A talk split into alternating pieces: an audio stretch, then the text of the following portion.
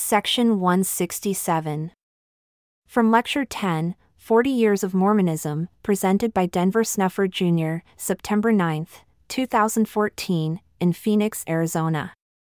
I asked the Lord that priesthood get extended beyond the confines of the men who have continually abused and neglected it. I was told that priesthood is confined to men because of the fall and the conditions ordained by God at that time. Until we reverse things in the millennium, that is the way it is going to remain, as to the ordinances thus far given in public. I asked the Lord to change that order. It is not going to change. I then asked the Lord that if only men were to hold priesthood for our public ordinances, then could only women vote to sustain them. The saying pleased the Lord, for it was already in his heart.